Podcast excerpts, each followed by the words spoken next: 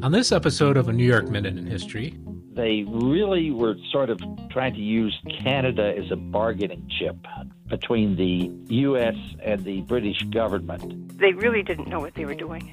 I think in some ways the rationale was we have to do something. We go to the New York Canadian border and remember that time the Irish invaded Canada twice. It's all up next, right after this.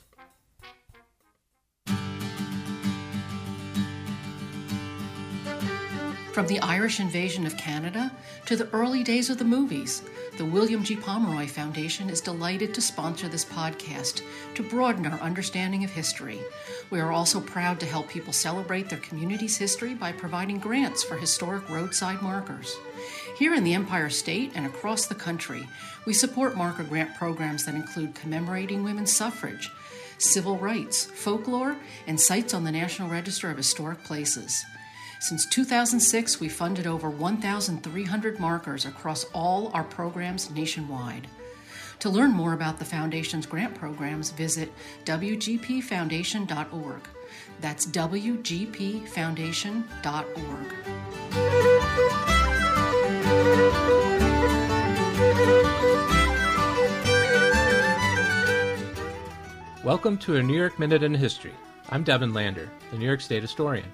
And I'm Lauren Roberts, the historian for Saratoga County.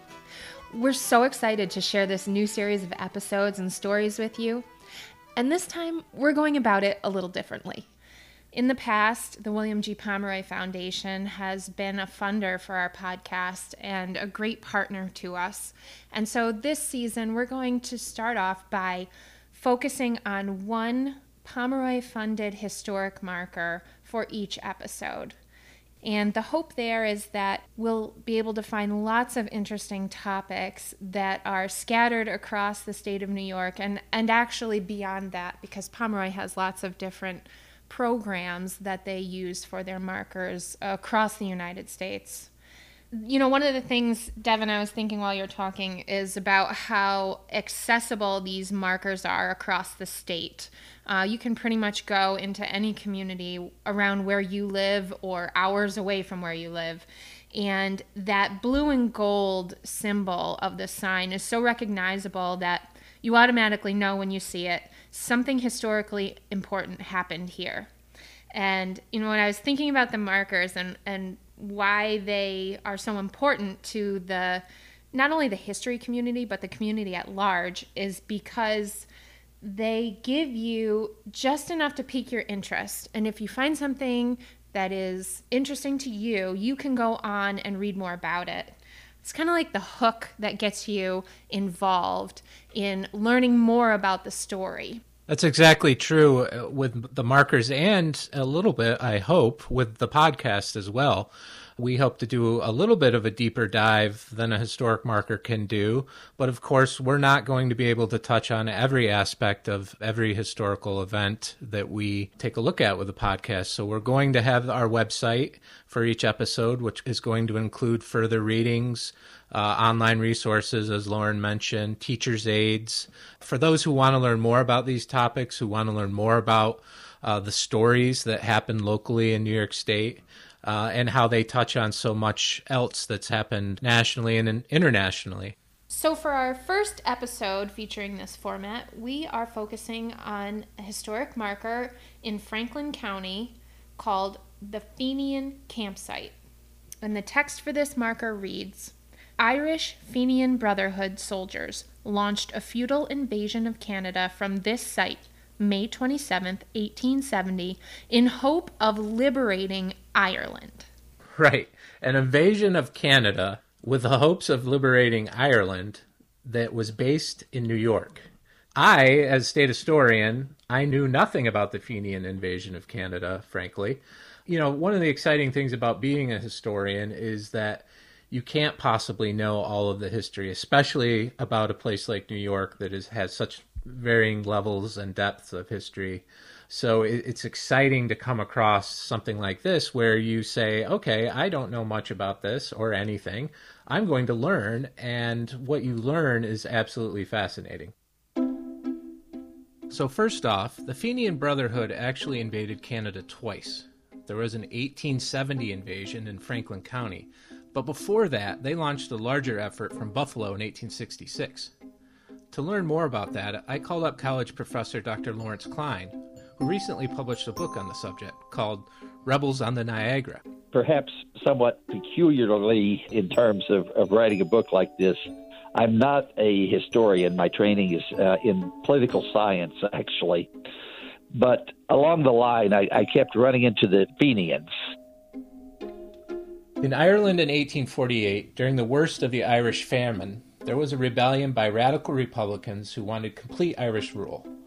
Called the Young Irelander Rebellion, this uprising was not successful, but did set the scene for the creation of the Irish Republican Brotherhood and the Fenian Brotherhood in 1858 what's different about the Fenian Brotherhood and the Irish Republican Brotherhood is that they're a form of Irish nationalism called republicanism that attempted to free Ireland from British rule through really any means necessary.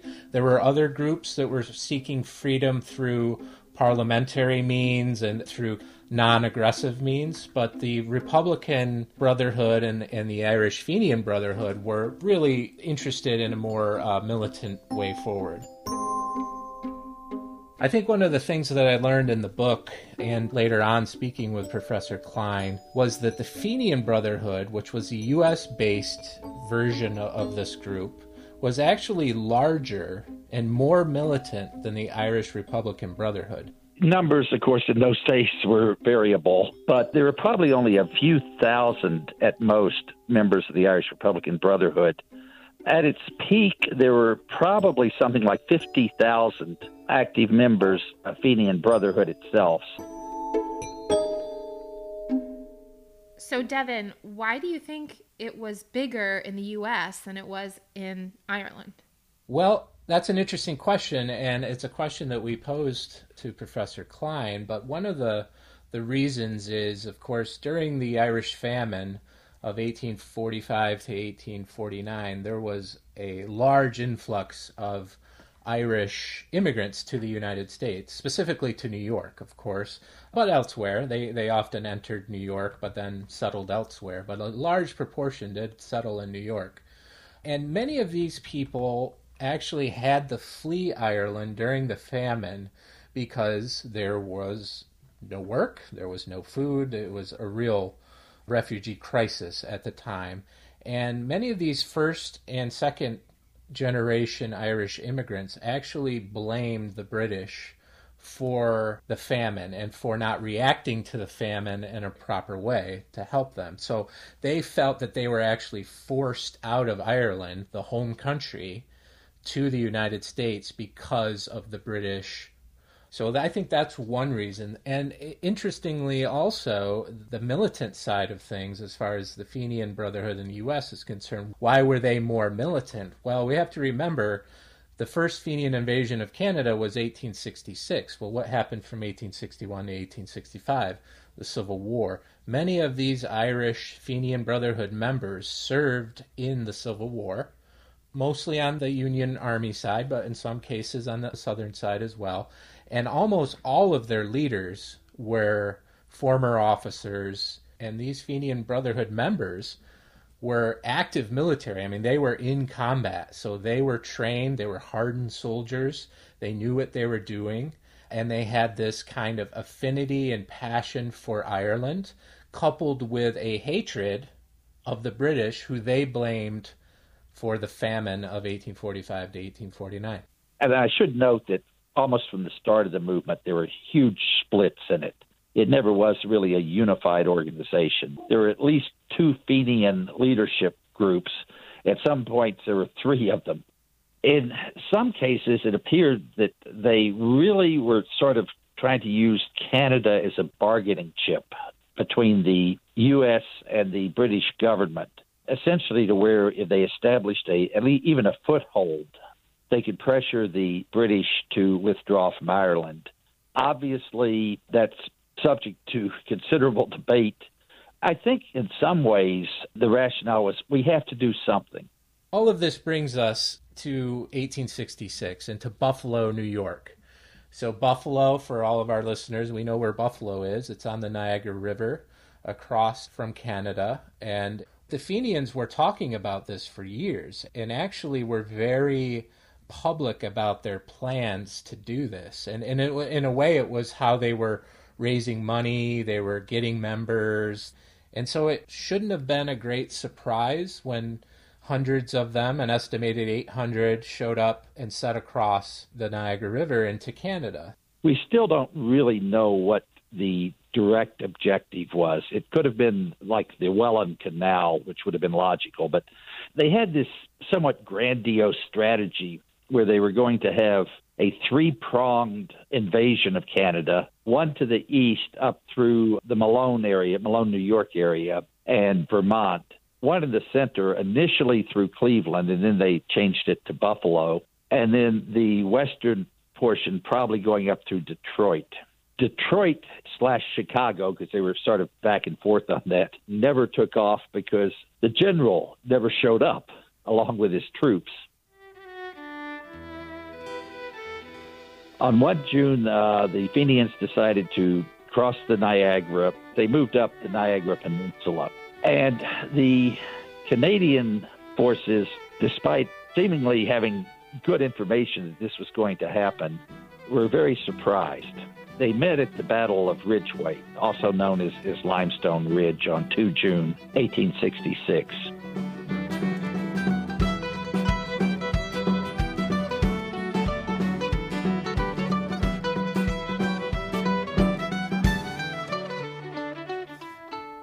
Fenians were not particularly well equipped, but the sad part was the Canadian militiamen were even worse equipped than the Fenians mm-hmm. were. And more importantly, they had much worse leadership.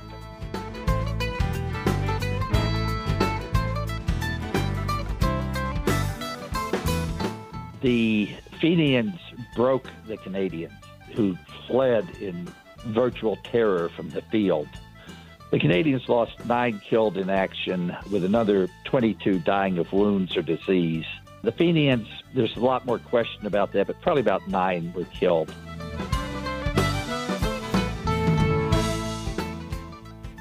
The night of 2 June, then, the Fenians under uh, General O'Neill moved into the old Fort Erie, the actual fort itself.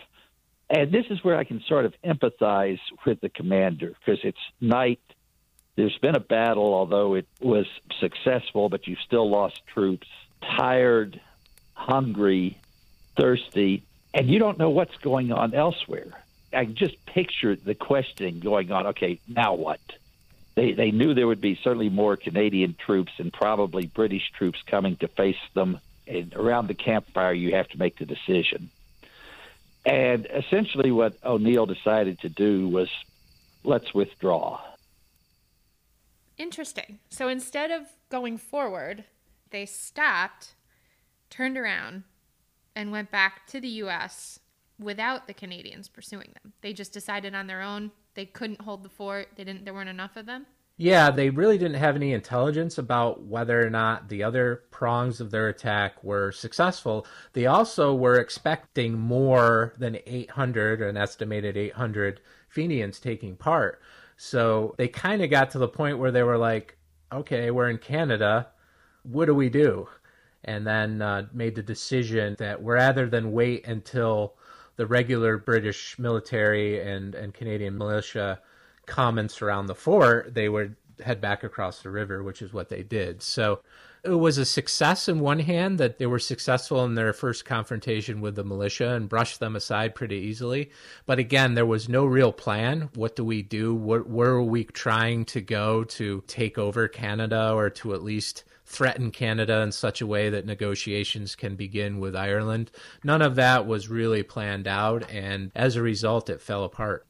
One of the interesting things about the aftermath of the 1866 invasion of Canada is the kind of loose way that the Fenians were treated by the American government, who was somewhat embarrassed by the whole thing. In the aftermath, they did not come down hard in any way on the Fenians, including their leadership. And there's still debate about this among any number of historians or people who've looked at it as far as how much of a wink and a nod President Johnson had given the Fenians for invading Canada, but that becomes somewhat of a side note.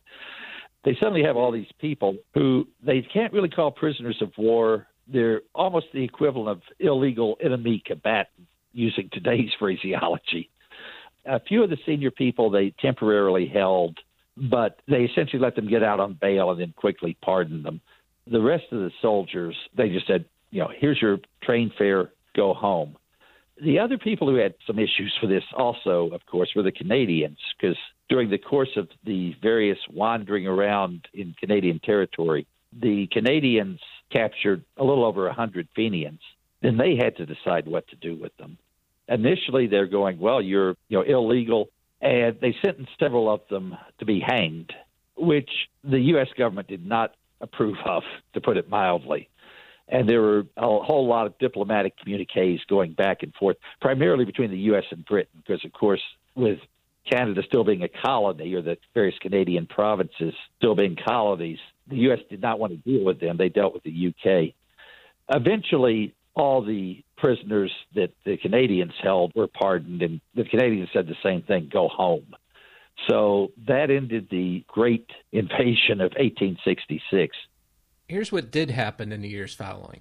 On July 1st, 1867, you have the Confederation of Canada. The British government passes the British North America or Constitution Act, uniting the colonies of Canada, New Brunswick, and Nova Scotia into a single dominion. And in some ways, the Fenian invasion of 1866 could have played a role in that.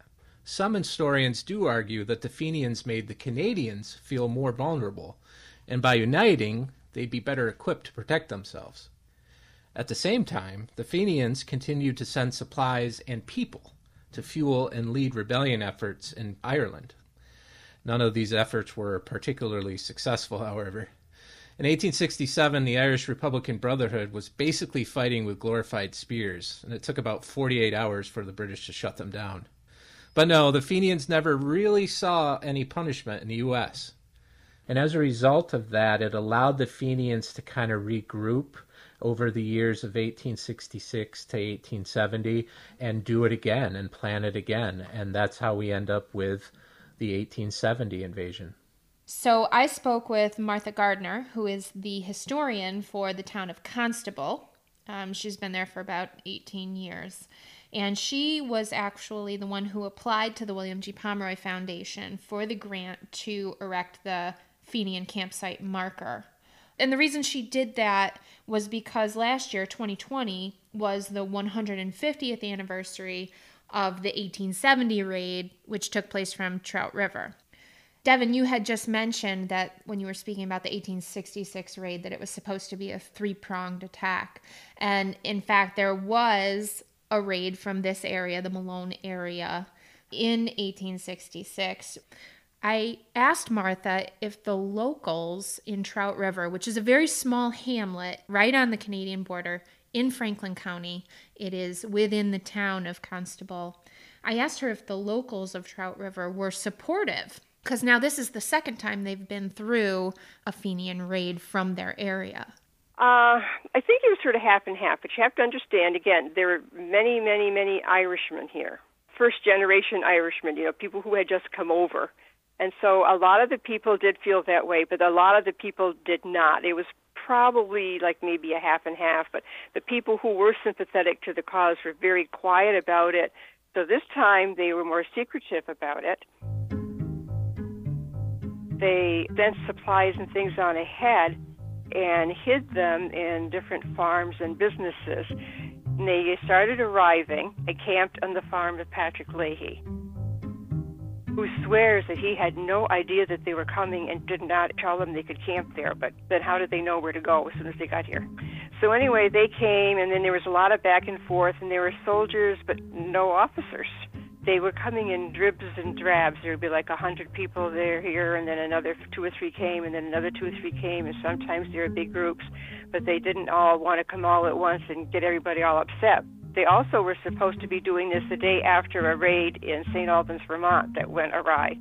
They got into Canada too, were immediately repulsed, and the officers were arrested.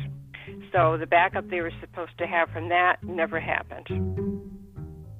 So you have these soldiers who are back and forth from Malone to Trout River. A lot of Indians and no chiefs telling anybody what to do. They were getting supplies, but that was coming slowly too. And some of them decided that they would go into Canada anyway, so they went across the lines, not very far, to the first little store, and cut the telegraph lines and demanded food from the, the storekeeper. And they came back, and then another group went over and spent the night. But then a general finally arrived and went over and got them and brought them back. So, I mean, it's just they really didn't know what they were doing. So, on the morning of May 27th, there was a lot of debate whether they should go forward with the raid. There was certainly a smaller number of Fenians than what they had expected. I think they were thinking in the thousands. There were something like a few hundred that showed up. And there was some conversation about whether we should wait for more people to come or should we go across while we have the element of surprise. They kind of ended the conversation without an answer, but a small group of maybe about 200 decided they were going. They were gung ho, they were going to cross the border. And they did. They went ahead and they went a little ways across the border and they set up a, a breastworks as a defense for the Canadian militia. So even though this time it had been more secretive, the British had spies all over the Fenian organization. So they knew that they were coming. Almost as soon as the breastworks were finished, the militia came and the Fenians did fire a volley at the Canadian militia, but the Canadian militia kept advancing. And so there was a very brief skirmish of about 15 minutes, and the Fenians turned around and, and ran back across the border. As a result, there was one Fenian who was captured. A few of them were wounded. There are some conflicting reports whether one Fenian was killed, but that was kind of the extent of it. There really weren't any mass casualties. There were very few wounded, and it was kind of over before it began. Devin, you mentioned before that the federal government under President Andrew Johnson actually provided train fare for the Fenians to return home in 1866. This time around, President Ulysses S. Grant had no interest in doing that. And there were several Fenians that didn't have the money to get home. It turns out that the railroad agreed to give them half price fares. And I think some of the locals took up a fund to be able to pay their train tickets to get them back home. So this raid was even less successful than the one in 1866. I think there was kind of a fizzle out in general after the second raid that the government wasn't really going to play along anymore and that there needed to be an end to this. I think you're absolutely right, Lauren. And I actually asked Lawrence Klein that very question, and this is what he said Grant did not care much for the British, but he cared even less for the Fenians. So there was a lot of, of back channel uh, communications and cooperation going on. The other issue, of course, was the Fenian security was just unbelievably bad. At one point, in fact, their senior commander in Ireland was also a British agent. Many of their senior people uh, were just providing information left and right to either the British or the Americans. And they, they knew they had security problems, but then that also added to the, the fracturing because if he's my ally, he cannot be a spy, sort of thing. I think in many ways, and I, I don't want to trivialize the members because many of them were true believers, but they were more aspirational than than actually effective. By 1870, I think probably some of their best people said, "Look, I got a family to raise." In several cases, uh, both in 1866 and 1870, the Fenians going to war were going there and sort of singing Irish fight songs on the trains and telling everybody they were going off to beat the British, etc. And the federal marshals and the like along the way just sort of said, uh, "Why don't you turn around and go home?" And they sort of went, "Oh, okay." The Fenians continued on after 1870. They continued on really up until 1876. Uh, and at that point, the, the Fenian Brotherhood really broke apart and uh, did not continue on in any relevant way in the U.S.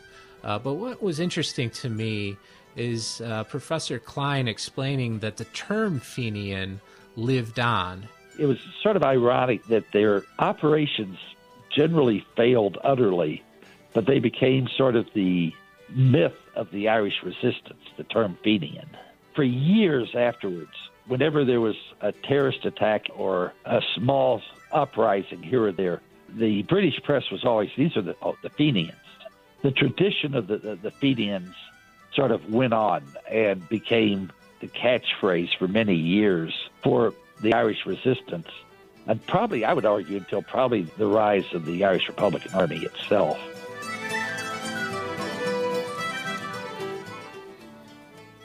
The Fenian campsite historical marker was erected earlier this spring at 16902 New York 30 in the town of Constable. I asked Martha why she felt it was important to erect this marker 150 years after the raid took place. A raid that was an epic failure and, at the time, damaged the relationship between residents of Trout River and their Canadian neighbors. And her answer reflects what Devin and I were saying earlier about this story largely being lost to history. Very few people know about this. And that's one reason that I wanted that marker put up. It's like, you know, Constable's claim to fame. But people need to know that this is part of our history and this happened. And I also did it for the for the Canadian people because there was a lot of Canadian traffic back and forth through this through here. And so let them know that yeah, this is part of your story too as you're going back and forth the couple that owned the property, I had to do a lot of looking because shortly after all of this happened, Patrick Leahy sold a lot of his property, including where they had camped, and it's been divided up and sold. And so I spent quite a bit of time in the tax map office and, and figured that this is probably approximately where it was. It's right on the border between two properties. Uh, and the people who own this property now live in Montreal. This is a summer home for them and they are both of Irish descent. And I just thought that was so funny.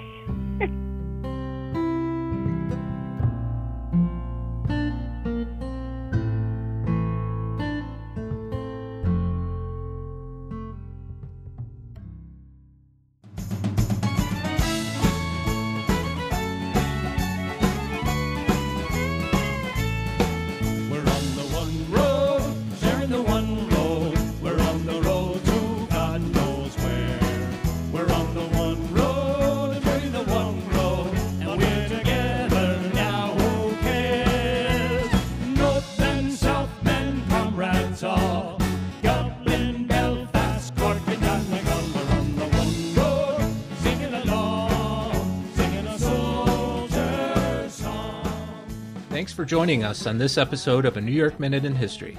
This podcast is a production of the New York State Museum, WAMC Northeast Public Radio, and Archivist Media, with support from the William G. Pomeroy Foundation.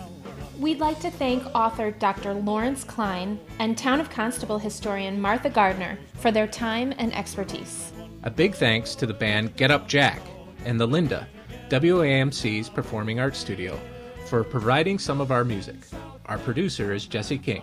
You can find this episode, pictures, and more information about the Fenians at WAMCpodcast.org.